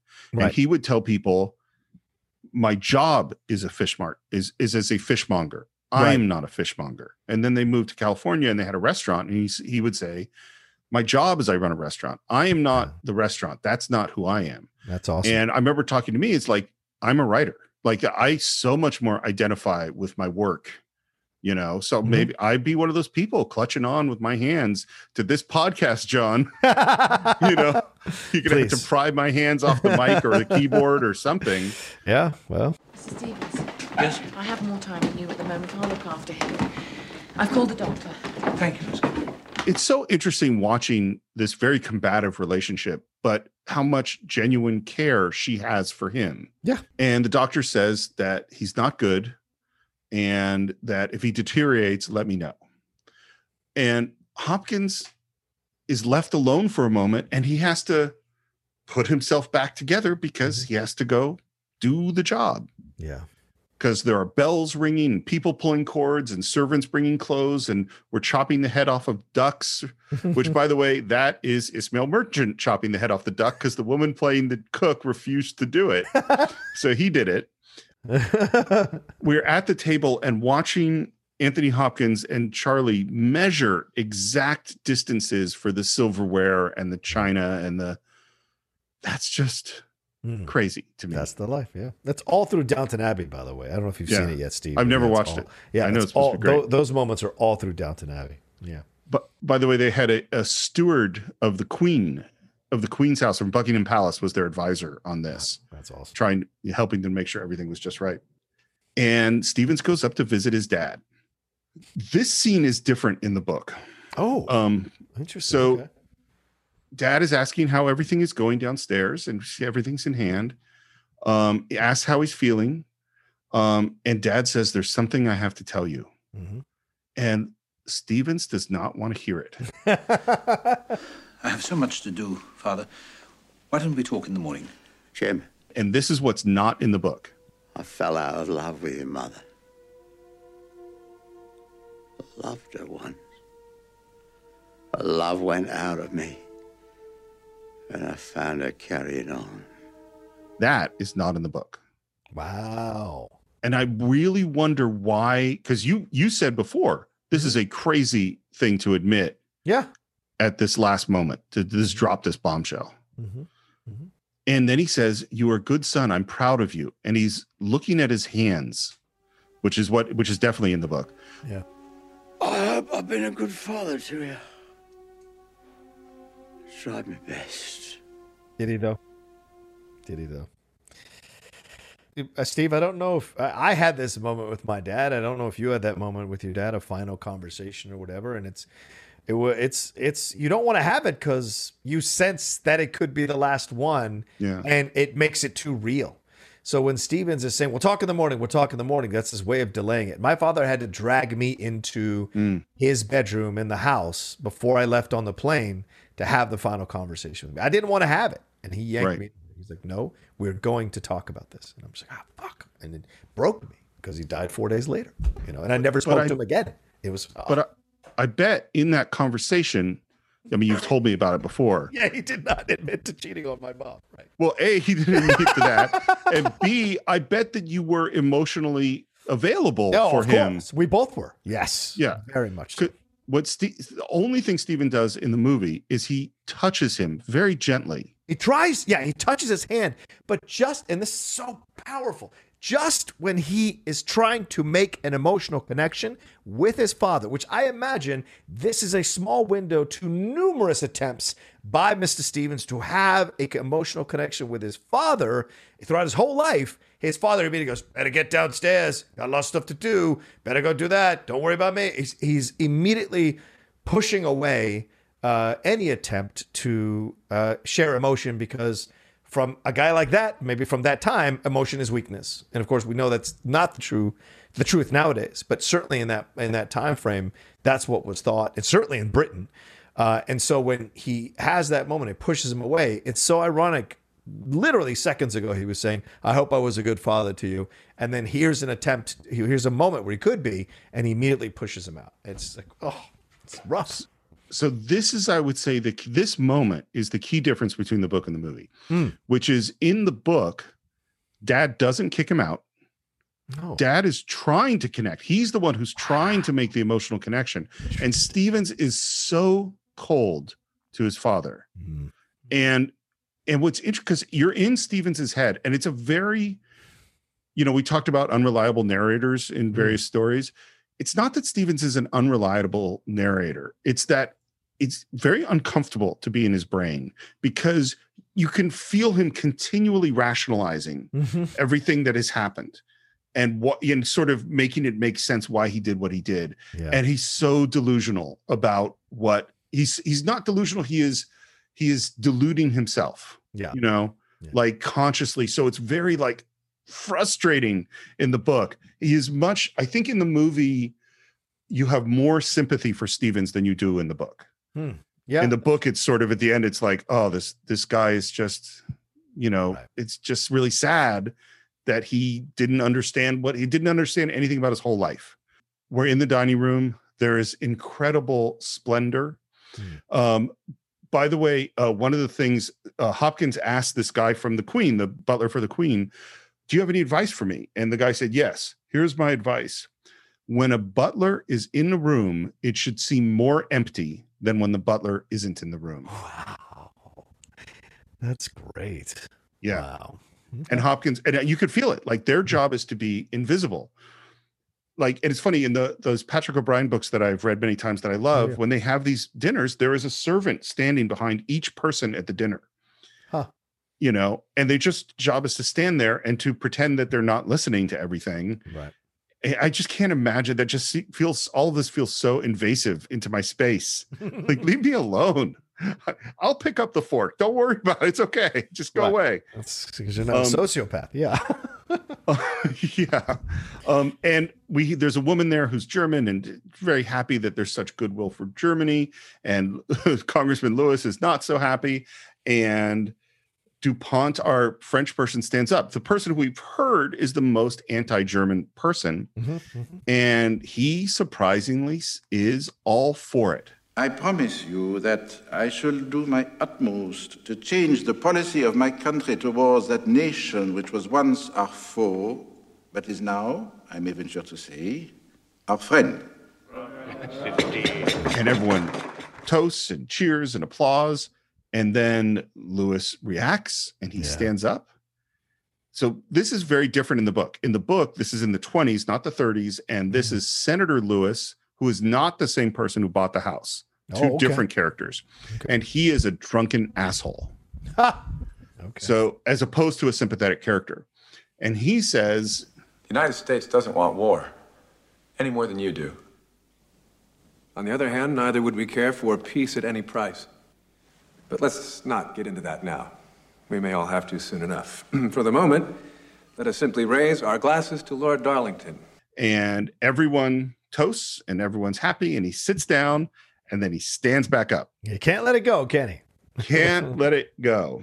And then, and I think this speech, like the Tiger story, is key to the whole movie. Yeah. Lord Darlington is a classic English gentleman of the old school. Decent and honorable and well meaning. So are all of you here, all decent and honorable and well meaning gentlemen. It reminds me of uh, Julius Caesar of Mark Antony's speech. Brutus is an honorable man. So are you all, all honorable men. And we cut to Stevens listening to this, or maybe not listening. But, now excuse me, I have to say this. You are, all of you, amateurs. And international affairs should never be run by gentlemen amateurs. Do you have any idea of what sort of a place the world is becoming all around you? The days when you could just act out of your noble instincts are over. Europe has become the arena of realpolitik, the politics of reality. What is this term realpolitik? I hear it all the time, or not all the time, but when I explore the idea of politics, um, do you do you have a definition for that in your mind when you hear the term realpolitik?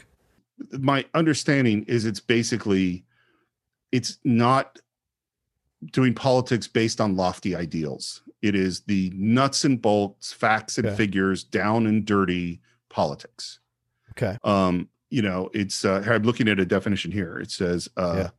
Real politics is pol- or diplomacy is based primarily on considerations of given circumstances and factors rather than the explicit ideological notions or moral and ethical premises in this respect it shares aspects of its philosophical approach with those of realism and pragmatism Yeah, Britannica has this realpolitik suggests a pragmatic, no nonsense view and a disregard for ethical consideration. So, is he saying that real is what Hitler is doing? real Realpolitik, no care for ethics. Uh, to them, it's about survival. To him, it's about he wants to control the world. Or is he saying that I come from the actual nuts and bolts politics and I know what Hitler's doing and the way we need to deal with Hitler is not the way you guys want to do it with this idea that he is going to play by the rules, you know? And um, I sense that that's where he's coming from. Yeah.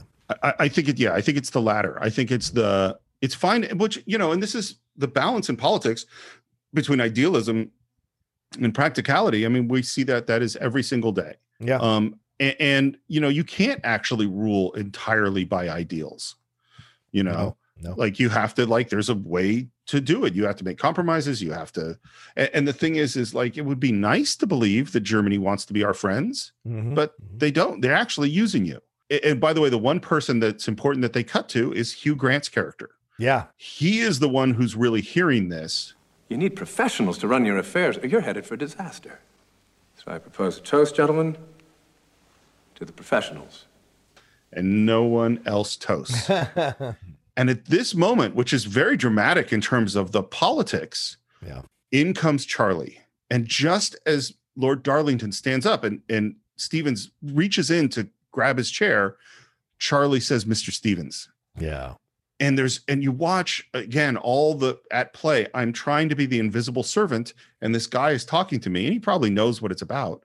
Well, I've no wish to enter into a quarrel on this our last evening together. But let me say this. What you describe as amateurism is what I think most of us here still prefer to call honor. And while he's making this speech, Charlie whispers, Your father. Yeah. And I suggest that your professionalism means greed and power, rather than to see justice and goodness prevail in the world. And while this is happening, you're watching Anthony Hopkins take in what he's hearing about his Yep. father. Yep. This is the tiger under the table. Now his father is the tiger. His ideal, what dignity means, is to perfectly do his job despite the tremendous personal tragedy that is happening, despite whatever emotions he might be feeling. He must be the perfect butler. Mm-hmm. Yeah, Lord Darlington goes to sit down and he pushes his chair in for him and he leaves. And it's so and this is what this this movie is this contrast between the big things, Hitler, Nazis, world politics, and the personal things, the small things, the life of your father. I want to say one thing before we go to the Okay. next scene and dad. The idea of the Lord, the saying, you're talking about greed and power. Mhm. It's like this is the class of people who have ruled by inheritance for centuries. Of course. Who literally are surrounded by servants doing their every bidding, deciding things of the world. And this is what's what do you think you guys are all about? Yeah. What is the British Empire? Like, come on. The thing is, when you're born into it, it's hard to see that this is that there's a hypocrisy in the words that you're saying because this is how it's always been. So why is this wrong? What I'm doing, you know? So, but yeah, I'm certainly there were lords who bristled against that idea at, at the time, but certainly James Fox is not one of them. And and as we hear earlier, as we heard earlier, it is because of his friend and his friend's suicide. It is a Right. misguided attempt to make up to his friend what happened to him and somehow he takes the responsibility for his country for that and it's that's feel that's uh, feeling yourself to be more important than you actually are you know Yeah. Yeah. It it's so yeah, there, there's a a expression I know I've said on the show before. This comes from Hoover, my Yeah. partner on the documentaries, who says, I don't know who invented water, but it certainly wasn't a fish. that's great. And that and this is the thing. They, you know, this is the water the Lord swims in. He swims in a world of power and privilege and everyone kowtowing to him all the time. That's his wo- and that everything that he says must be the right thing. It must be the important thing because and this is the difference with Lewis and professional politics, I think, is that it's not because of what he has done or what his skills are. It's because of who he was born to be. Mm-hmm. Mr. Stevens, I'm very sorry. Your father passed away four minutes ago. Oh, I see. No emotional reaction. Come up and see him. Well, I'm very busy at the moment, Miss Kenton. In a little while, perhaps. And then I just think this is an amazing line. Will you permit me to close his eyes? I would be most grateful, Miss Kenton. Thank you. Do you think that she knew that he wouldn't go up to see his father? It's a good question. Um, I imagine she probably suspected it was a possibility. It's a busy night. It's an important night. Um, she has had enough exposure to him to understand that he's an emotionally repressed person, or at least maybe conceive of the concept that he's emotional. I don't know how well people were aware of that back then, but certainly to conceive of it, maybe. Um, but no, I don't think she expected him to go up. To be honest with you, not until later. Uh, yeah, I don't think she did either. And Hmm. He says, That would be most grateful. Thank you. And she starts to go. And then he stops her and says, Miss Kenton, my father would wish me to carry on with my work. I can't let him down. First of all, do you think that's true? Do you think his father would have wanted him to carry on with the work? I think I think he believes that. I do. I think so. Yeah. Yes. Yeah. Is it right or not? I don't know, but I think he believes that. But then remember earlier in the scene, he said, "There's a lot of people waiting on you. Go down there. Go down there." So maybe. I, I kind of think he might have because his father's the guy who told the tiger story. Right. And his You know. father doesn't want everybody to make a fuss about him either. That's right. Yeah, that's right too. Hmm. It's so funny. And I remember having this thought when I first saw it and when I first found out this was written by a Japanese guy or a Japanese British guy is that there's something about Stevens that reminds me of the samurai. Is that Oh, everything is about duty. You know, whatever Yeah. the Lord says you got to do, all honor comes from you doing what you are told to do to Right. fulfill this role. And right now he is putting his personal tragedy aside to serve his Lord, you know, That's a good in the way that he's supposed to. Yeah, yeah. Um, there's the German woman is singing. By the way, she could not lip sync to the music because you you know the music is pre-recorded, and she just couldn't do it, and to, couldn't get it in sync. And as soon as they said that, and I watched it again, I'm like, oh yeah, this is not. They they could Yeah. never quite make it work. Um, Lewis is not into it. No. Hugh Grant is not into it. Um, but Lord Darlington is very moved, and Stevens is there. And there's moments where he's almost frozen. Yeah. You know, there's moments where you could see him overwhelmed by the emotions and just frozen in space. And then he snaps to life, Yeah. fulfilling the role. His father died.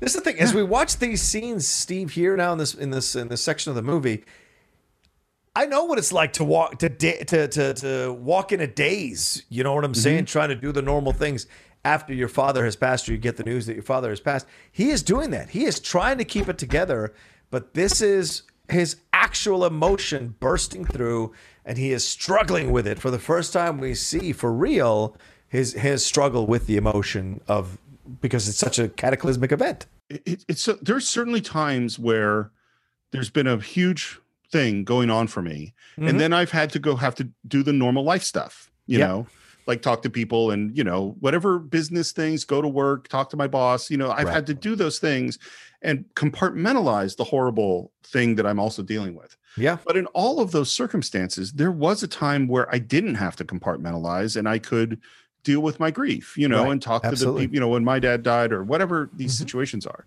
Mhm. Stevens will never deal with it. Yeah. Right. He's not only comp- has to compartmentalize right now, but it's going to just stay in the compartment Yeah. forever.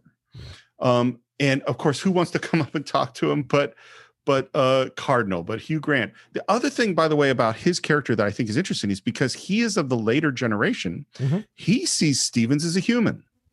Well, like yeah. someone I actually think he genuinely does like Stevens. Yeah, yeah. uh, He's I trying to you. connect with him as a real person. Yep, yep. No one else of that class is trying to connect with Stevens or the servants as real people. Yeah. And he's talking about fish. Now, as I said before, my main interest has always been in fish. And what's so interesting is these lines are going to be repeated pretty much verbatim later in the movie. Yeah. He notices that Stevens is not quite with it. And he says, Are you all right? Yes, I'm perfectly all right, thank you. Not feeling unwell. No, sir, a little tired, perhaps. Uh, what I wrote down on my notes here is that Hopkins' ability to play layers is amazing. Yeah, I mean, just phenomenal. And Fox uh, or Lord Darlington uh, tries to sympathize with him by saying, "Yes, it's been a tough day for all of us. It's been a you know hard day for all of us." Like, man, were you serving? You were just entertaining and having conversations. Don't get me wrong. I know that it can be exhausting. But certainly, you're not serving and attending and having your father. Just, of course, he doesn't know that, but still, he doesn't know that. The idea of you know all the physical work that he was doing the whole time to make it all go off, but him trying I mean, to I'll. I'll give him a little sympathy in that he's negotiating world politics, and that's you know difficult. But he, I, I, I. Well, here's something uh, something I was going to bring up. I wasn't sure mm-hmm. where, but this seems like a good point. Is that there is a difference between a servant and an employee? Yeah, You know, and that these are servants. right. Yes. Like, like I can hire someone to clean my house, Mhm. but they're not my servant. Right. You know what I mean? They're a human, and I treat them as a human. I Yes. treat them, you know, we're the same. It's that that happens to be the job that they're doing. This Mm-hmm. happens to be the job. I know that their job is difficult. I know that I have I have cleaned my house. I know what it's like to clean a house, Yes. and they are not beneath me. Right. Whereas a servant is a completely different thing. Right. And it's so dehumanizing. Mm-hmm. The the the because literally, quite literally, Lord Darlington believes that he is superior to Stevens. Yes. Yes. And Stevens believes that Lord Darlington is superior to him. Yep. And that he, on some level, even though this isn't slavery, he belongs to Lord Darlington. His identity is is Oh, I yeah. am the butler to Lord Darlington, Yep. as opposed to this is my job. A thousand percent. A thousand percent. Um, and by the way, the conversation with Darlington is all you know. It's it's it's it's another again word for word that might that comes up later. Right, Stevens? Yes, perfectly, my lord. You were uh, coming down with a cold or something? Yes, it's um, been a long day. Stevens now later talking to the doctor who says he's suffered a stroke and it wouldn't have been much pain. And he says, Thank you for telling me. And Stevens touches his dad's face with the back of his hand. Yeah, yeah. I, I think that's significant too, because it's a very distant way of touching. Yes, it is. But also, he's checking it for himself. You know, I had that moment where I, you know, I made them pull out my father's body from the morgue so I could see him when we Wow. went uh, when I flew in that night. And they don't normally do that, but I my I would not be told no. Uh, and I had to see it for myself. I had to see it for myself. And so in that moment, he is experiencing seeing his father's, which this body that had so much life in it, up until this moment for him. His touching, uh, you're right, it's a bit distant, but he also keeps his hand above his face to see if maybe some breath is coming out of his father's mouth or nose. So it's not real to him until he touches it and sees it for himself. And so it's a little, it's a subtle moment. As you said, Hopkins is so brilliant here with these little moments that can indicate something more going on here. So it's him processing the reality of the loss of his father. Well, and in the next moment, he looks at his hands, which is exactly what his dad was doing Yeah. right before he. And to me, that's something about like these are the hands that I do my job with. Mhm. You know what I mean? Right. Uh, by the way, uh, I don't know if I'll put this in, but uh, I saw we we had a, like a viewing of my dad's body too, which I'm not. I'm, I'm not in those. I don't like those things so much. Yeah. But Those are rough. so here's what happened.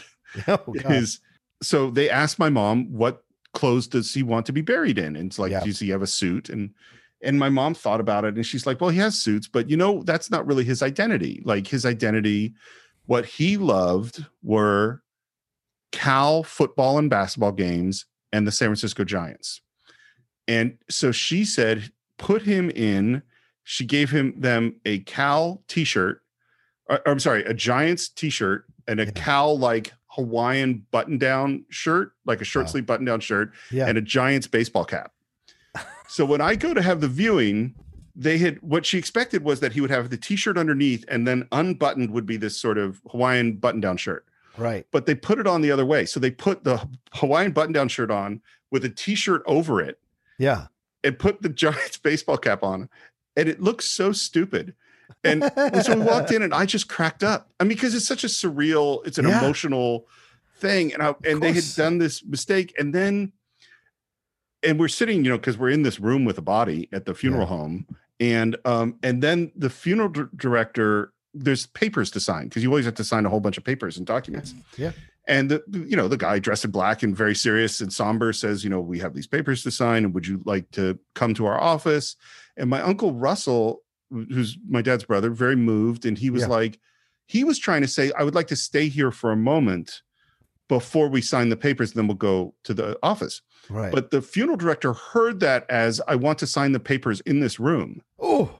So then he brought all this paperwork to the room, and my dad's body is right next to us God. And we're having to w- with the baseball cap and the t-shirt. And and it took a while it was like 25 minutes you know to sign all the paperwork. They're like you know do you want to pay for this thing or this thing? And we'll take credit cards and you know like whatever the whole thing was. Yeah. and i couldn't stop laughing. I mean i was like trying to keep it together. And of course it was because i was emotional and i was sad but it just the Yeah. situation sometimes you know these situations could be so surreal. Yeah. you know when you go through them it, it- it's also it's fascinating to me and again i don't know if i'll put any of this in but at least in my experience there is a real connection between laughter and grief Yeah. you know like you tell the stories and you and you laugh or at least in my experience that's what it's been Yeah. anyway That's how you deal with it. Yeah. Yeah. Oh, yeah. My, like I, after my father's wake, my four friends took me out to the TGI Fridays and we just sat Right. around talking about stories of my dad, but also talking about stories, their remembrances of my father, of dealing with my father and and talking to him and all of that. So and the jokes and the weird things my dad would say, like the Beatles brought drugs to this country, like all these weird things that my dad and so and but you laugh about it because that's the way to process it, and it's also a way to honor the memory. To be honest with you, you know. So yeah. well and this is. And maybe this is why I'm going to keep that whole this whole thing in Mm. because none of this happens for Stevens. Right. None of this. Yeah. Good There's point. no processing. There's no stories about dad. There's no. We're just going to do our job. Yeah. You know, there's no room for any of that.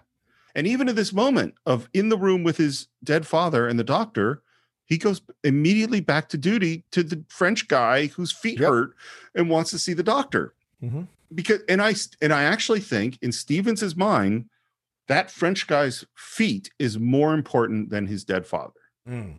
Yeah. I think. Yeah. Uh, I'll take you to him. If it's urgent. Yes, it is urgent. The gentleman is in pain. Mr. Stevens, my condolences. Thank you, Miss Kenton. It is most kind of you. So I went back and timed it. And from the moment Stevens enters the room with the body of his father until he turns to the doctor to bring up the subject of DuPont's blistered feet is exactly 41 seconds.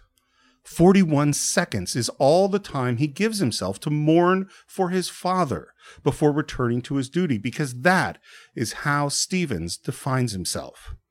His father is the tiger in the dining room, and his death must not, under any circumstances, interfere with his lord's evening, because that is what gives the butler's life meaning.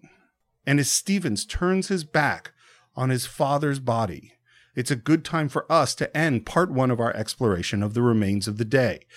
As always, we want to hear what you think of this incredible film. Just visit our Facebook page, do a search for the Cine-Files, or you can subscribe to the show on Apple Podcasts, Spotify, Stitcher, YouTube. Leave your comments on YouTube. We love hearing them. Please, please, please leave your reviews on Apple Podcasts. If you haven't done it already, it continues to be the best way for people to find our podcast. As always, you can buy or stream The Remains of the Day along with every other movie we've ever reviewed at cine-files.net. You can support the show at patreon.com slash the and you can follow the show on Twitter at cine underscore files, on Instagram at the Cine-Files Podcast. You can follow me at SR Morris on Twitter, SR Morris1 on Instagram. Of course, John, you can find at The Rocha Says on Twitter and on Instagram. And of course, don't forget to follow John on his YouTube channel, where he has shows on everything from politics to wrestling to my favorite show, The Geek Buddies. There's amazing content there, and you don't want to miss it.